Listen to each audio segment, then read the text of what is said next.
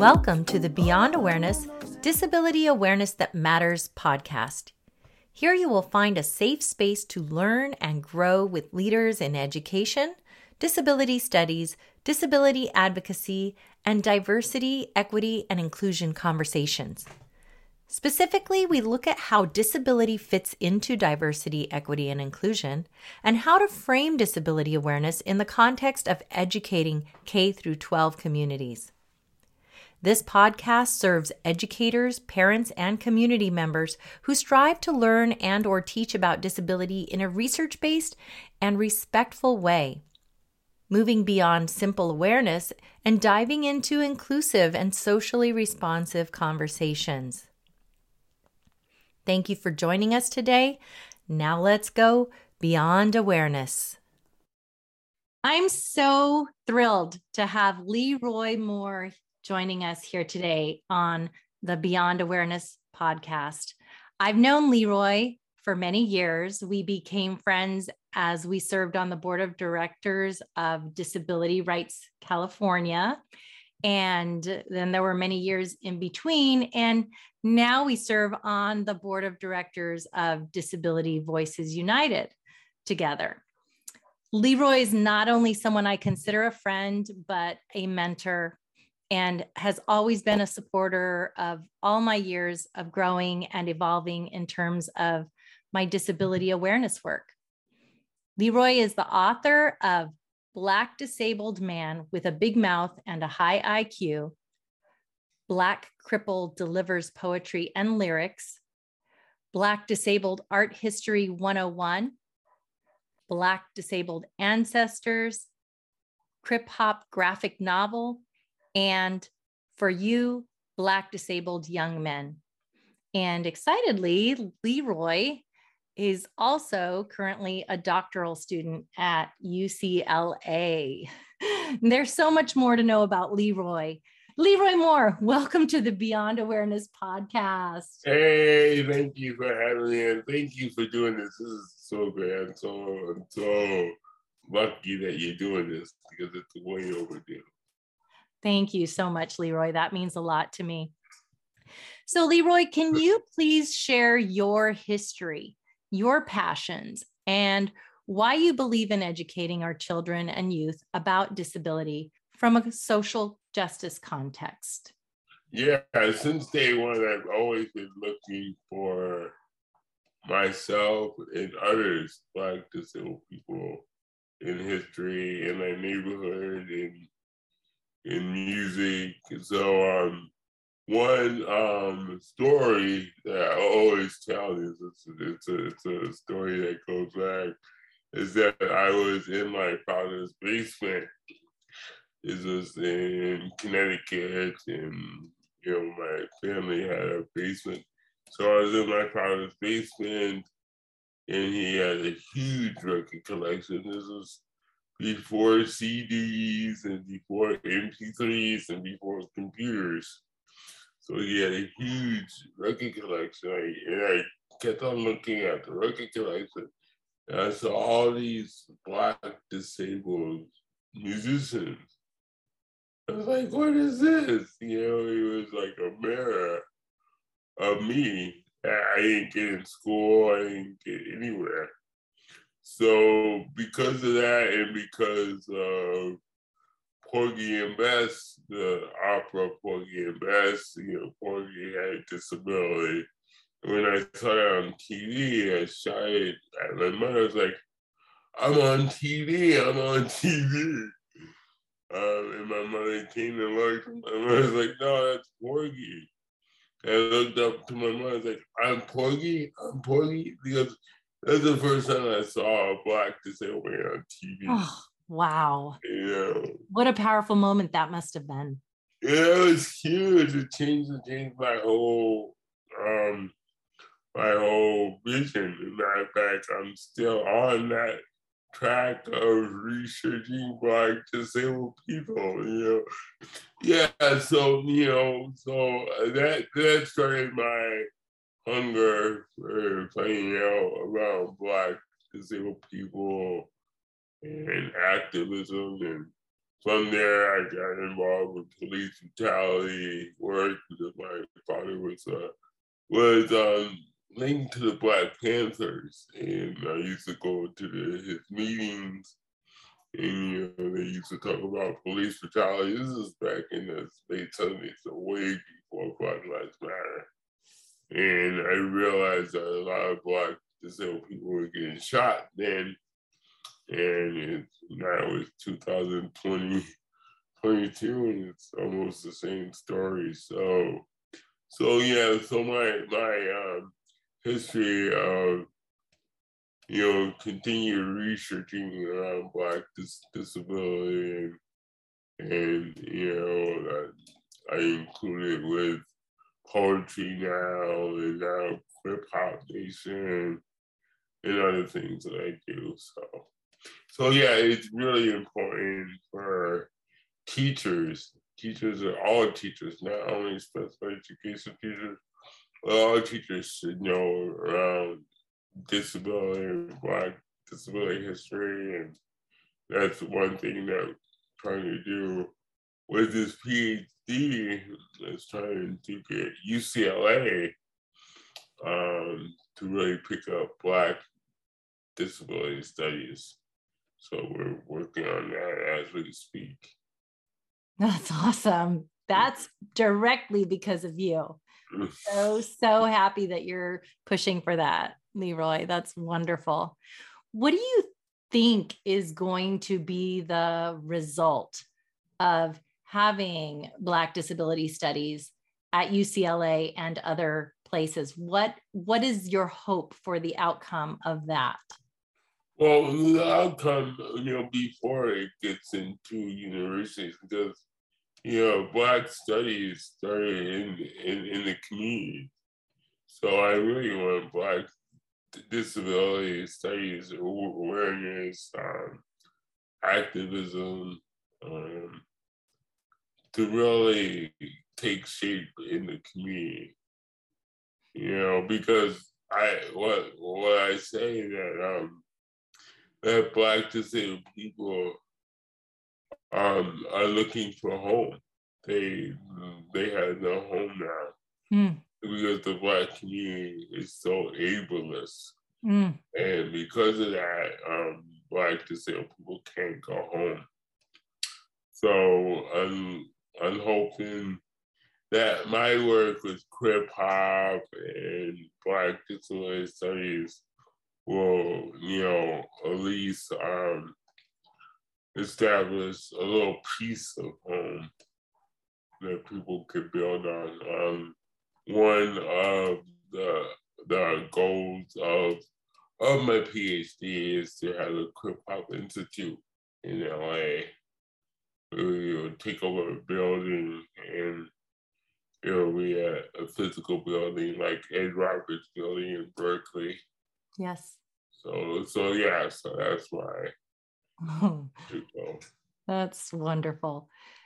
So Leroy, when you say when you say that Black disabled people have no home, can you give a concrete example of what that looks like in your life or in the lives of other Black disabled people?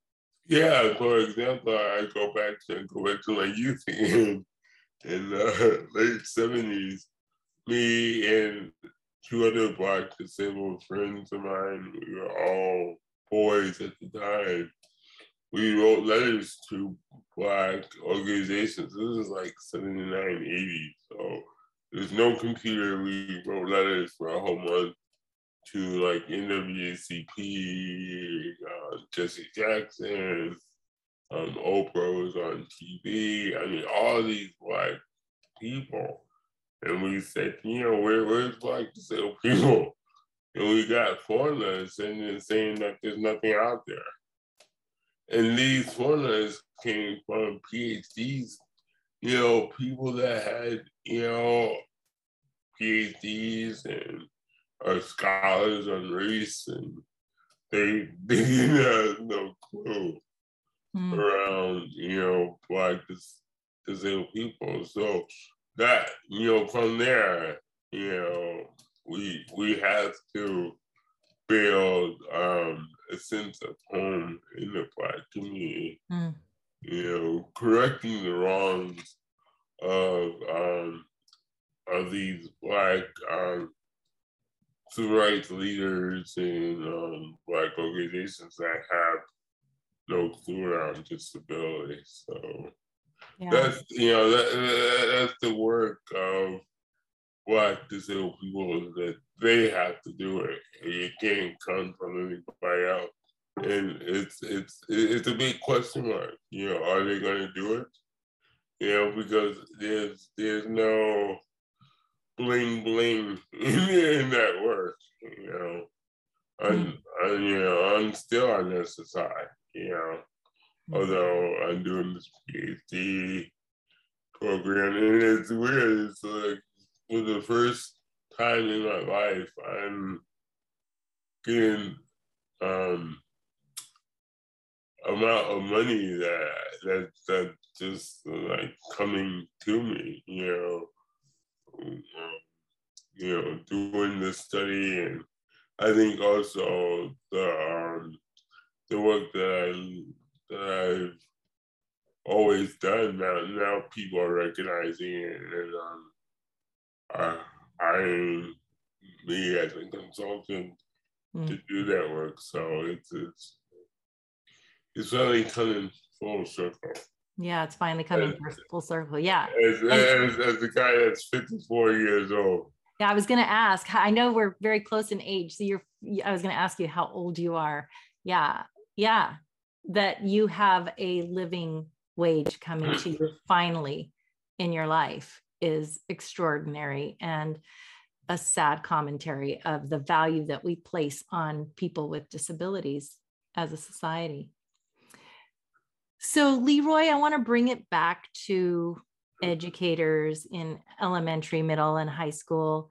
And what is it that teachers can do, can discuss? How can they how can they support social justice for all people, including Black disabled people.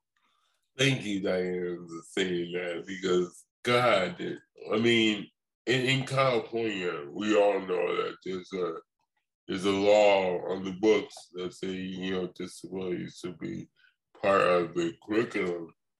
But like like like anything else, laws don't mean nothing. It is not fully funded and fully implemented. So although we have these law, law on the books, it's not fully funded. It's not fully implemented. So what, what, what I say to teachers is that use it, use this law and show it to your principals, show it to higher up that this this is this is a law in California. So we have to do it. You know, it's not begging people to do It's not saying, oh, please do It's not, you know, hopping on the inclusionary, um, you know, um, campaign. Do it. It's it's law. Mm.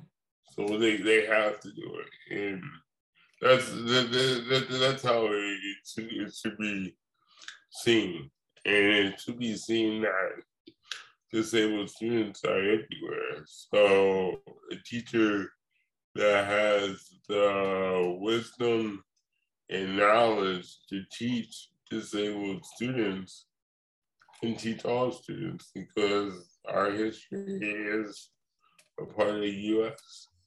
So so if I, let's say I'm a teacher who has no experience with black, brown, indigenous people of color um, and mixed race people and i come in and i i want to do right i want to make sure that my students have a well-rounded uh, view of what social justice means. Where can i find the resources? How can i know that i am speaking to this competently? What should I do? What are some strategies I can use to make sure that what I am teaching is based in respect and competence and um, you know, that I'm doing it the right way? Yeah, well, first you gotta recognize that you don't know everything. you know, so you have to reach out to people that do. And yes. now that we have the internet and we have social media, there's no excuse not to know it. Um, that's one thing. Second is to is to follow the modes of like Emily um Nusbaum that that brought disability justice into her class by having me teach my book Black Disabled Art History 101 at, at, at a university. Yeah. and and you know, and follow follow the system and say, no, you you're gonna recognize Leroy as a scholar. You know, so that's that's huge because that's changing the whole institutional structure of what is a scholar. You know. Mm. So we, we need more teachers like that, you know. And and it's it's not because usually what what what happens is that they that some teachers, you know, give like a gift card for somebody to come and teach. It's, it's not that, you know, forget this about the gift card. It's about really um, leveling the playing field, you know, from academic scholar to, you know, community scholar. Mm, mm. And in using your institutional privilege to really change um, institutions of higher learning in, in mm. schools. You know, it's it's it's it's it's um it's shocking because going back to um when when I was doing a nonprofit called Disability Advocates of Minorities Organization, um, me and Gay Greg we try to get into like Bay Area schools, but the the teachers want it, but the principals of the school board was just totally against it, you mm. know.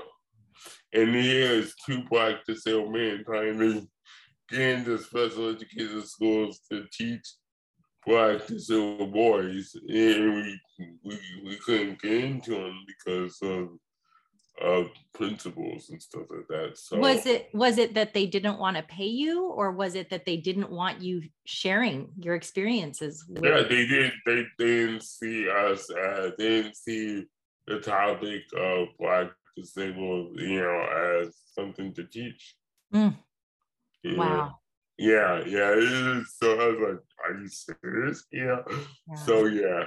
So yeah. And and also I think we need um, you need more black black men in education and federal education. Yes. You know, that's it's it's lacking so much. You know, so, yeah. yeah. Leroy, I know you've even though we have lived on opposite ends of the state of California for so many years, I'm getting closer. I'm getting now you closer. are getting closer. You're closer. You're in LA now, so you're closer to San Diego. Yeah. But you were up in the Bay Area for the longest time, and you would any opportunity that you came to Southern California, we would get together, or if I went to the Bay Area, we would get together and you would let me film you, you know, record you to share things with my elementary school students. And then a couple times you were down here and you came to my school and talked to my students yeah. in elementary school. And then you came to my San Diego State class at the end of the day. Can you share the story of because you always talk about what a difference there was in the students' receptiveness to you sharing from in elementary school versus at the university? Yeah, and I think you know the difference was I think you set that difference, you know, because in, the elementary school, you you know laid the foundation of you know disability justice and disability and and and you know before I was there, you taught about my work. So when I stepped on campus, I was like, Leroy's here, Leroy's here. Leroy's here. Yes, you were a celebrity. Oh my gosh.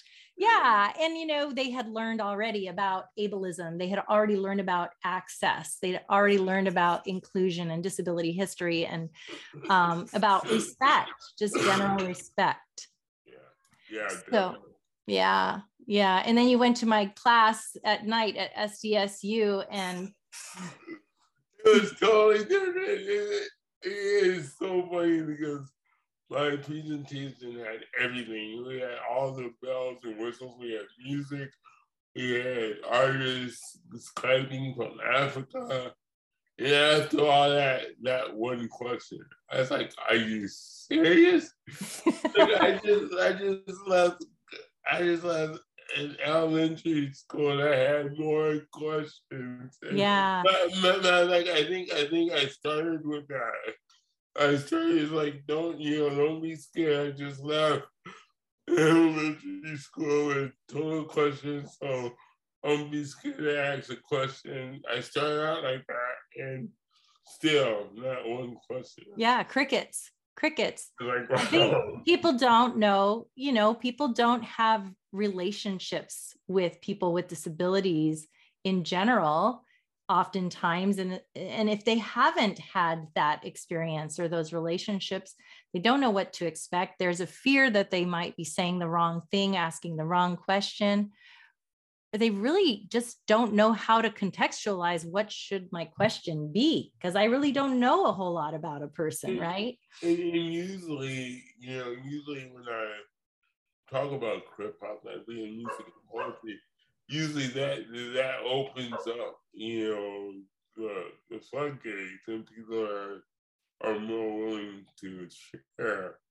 But that time it is it's, it's, it's crickets right? yeah mm-hmm. So, Leroy, you shared that story about you going into your dad's uh, record collection and seeing that a lot of the people that he collected music from were people who were disabled. And when you discovered that, that just really lit you up. And you didn't mention that you are also a musician uh, and that you have a great interest in supporting disabled musicians and artists. And so, can you just share a little bit about that? And then I would like for you to share where we can find your work, you know, where we can find your books, where we can find your albums and your work. Yes, yes, Krip Hop. Krip Hop started almost 15 years ago. This this year will be the 15th year. Um, we started um, on KPFA 90, 96, 96.1 FM in Berkeley, where I had a three part series on hip hop and disability. And from there, it blew up on MySpace because Facebook wasn't around. So MySpace blew up, and that's where I met Keith Jones, the co founder one of the co-founders is Rob Denoise Temple, the late Rob Denoise Temple. And after that, it just it just blew up. I mean, our first conference was Krip Hop and Homo Hop at UC Berkeley, where we talked about disabled hip hop artists and queer hip hop artists. And that was at UC Berkeley. And what did you call it? Krip Hop and Homo hop. And homo hop. Okay, thank you. Yeah. And yeah, so we talked about how those two groups were isolated in hip hop, you know, in mainstream hip hop. So yeah, so after that, you know, hip hop has been putting out music, um, articles. Um, this last year, hip hop went under um, Keith Jones um, LL, LLC. So he has an LLC, so Krip Hop is under there. And um, didn't didn't you win some kind of award? Some kind of award. kind of a big yeah. one. kind of a big one. Yeah, yeah. Krip Hop won an Emmy tag for the movie uh, Rising Phoenix about the Paralympics, and we did the music of that, well, the, the theme, the theme song. It gives Pete Jones and Tony Hickman and George Patrick Dunham. And so, yeah, we won an Emmy, and it, you know, thank you, thanks for bringing it up because it's kind of strange. Although we won an Emmy, we never got media for it. It's like I just don't understand that. It's like we just want an Emmy. It's just yeah, it's kind of weird. But yeah. So when we educate children in our schools the right way, mm-hmm. then when black disabled artists win an Emmy for a theme song, it's going to get publicity. you know, when they become the adults, when they become the people in the community, um, when they own the businesses and the record labels and the film industry and all kinds of industries in the United States and abroad, um, things will change. But we have to start with the children. And I know you know that. And I thank you so much for the years that you have committed to supporting the education of children and youth. Yeah, no, thank you. I mean, your books and stuff like that, it, it just kicks butt. So, yeah. Thank you, Leroy. Thank you for tuning in to this episode of Beyond Awareness Disability Awareness That Matters. If this was helpful to you, be sure to subscribe, rate, and review this show on Apple Podcasts, Google Podcasts, or Spotify. You can also follow me, Diana, on Instagram at Diana Pastora Carson and on Facebook at facebook.com slash go beyond awareness. Or you can go to my website for more information at dianapastoracarson.com. My books include Beyond Awareness, Bringing Disability into Diversity Work in K 12 Schools and Communities, as well as my children's book, Ed Roberts, Champion of Disability Rights. They can both be found on Amazon. For your free Beyond Awareness resource called The Five Keys to Going Beyond Awareness, simply go to gobeyondawareness.com slash keys. This podcast transcription and podcast guest information can be found in the show notes. Intro and outro music has been provided courtesy of Emmanuel Castro. Thank you again for joining me. Be well, be a lifelong learner, and let's be inclusive. See you next time.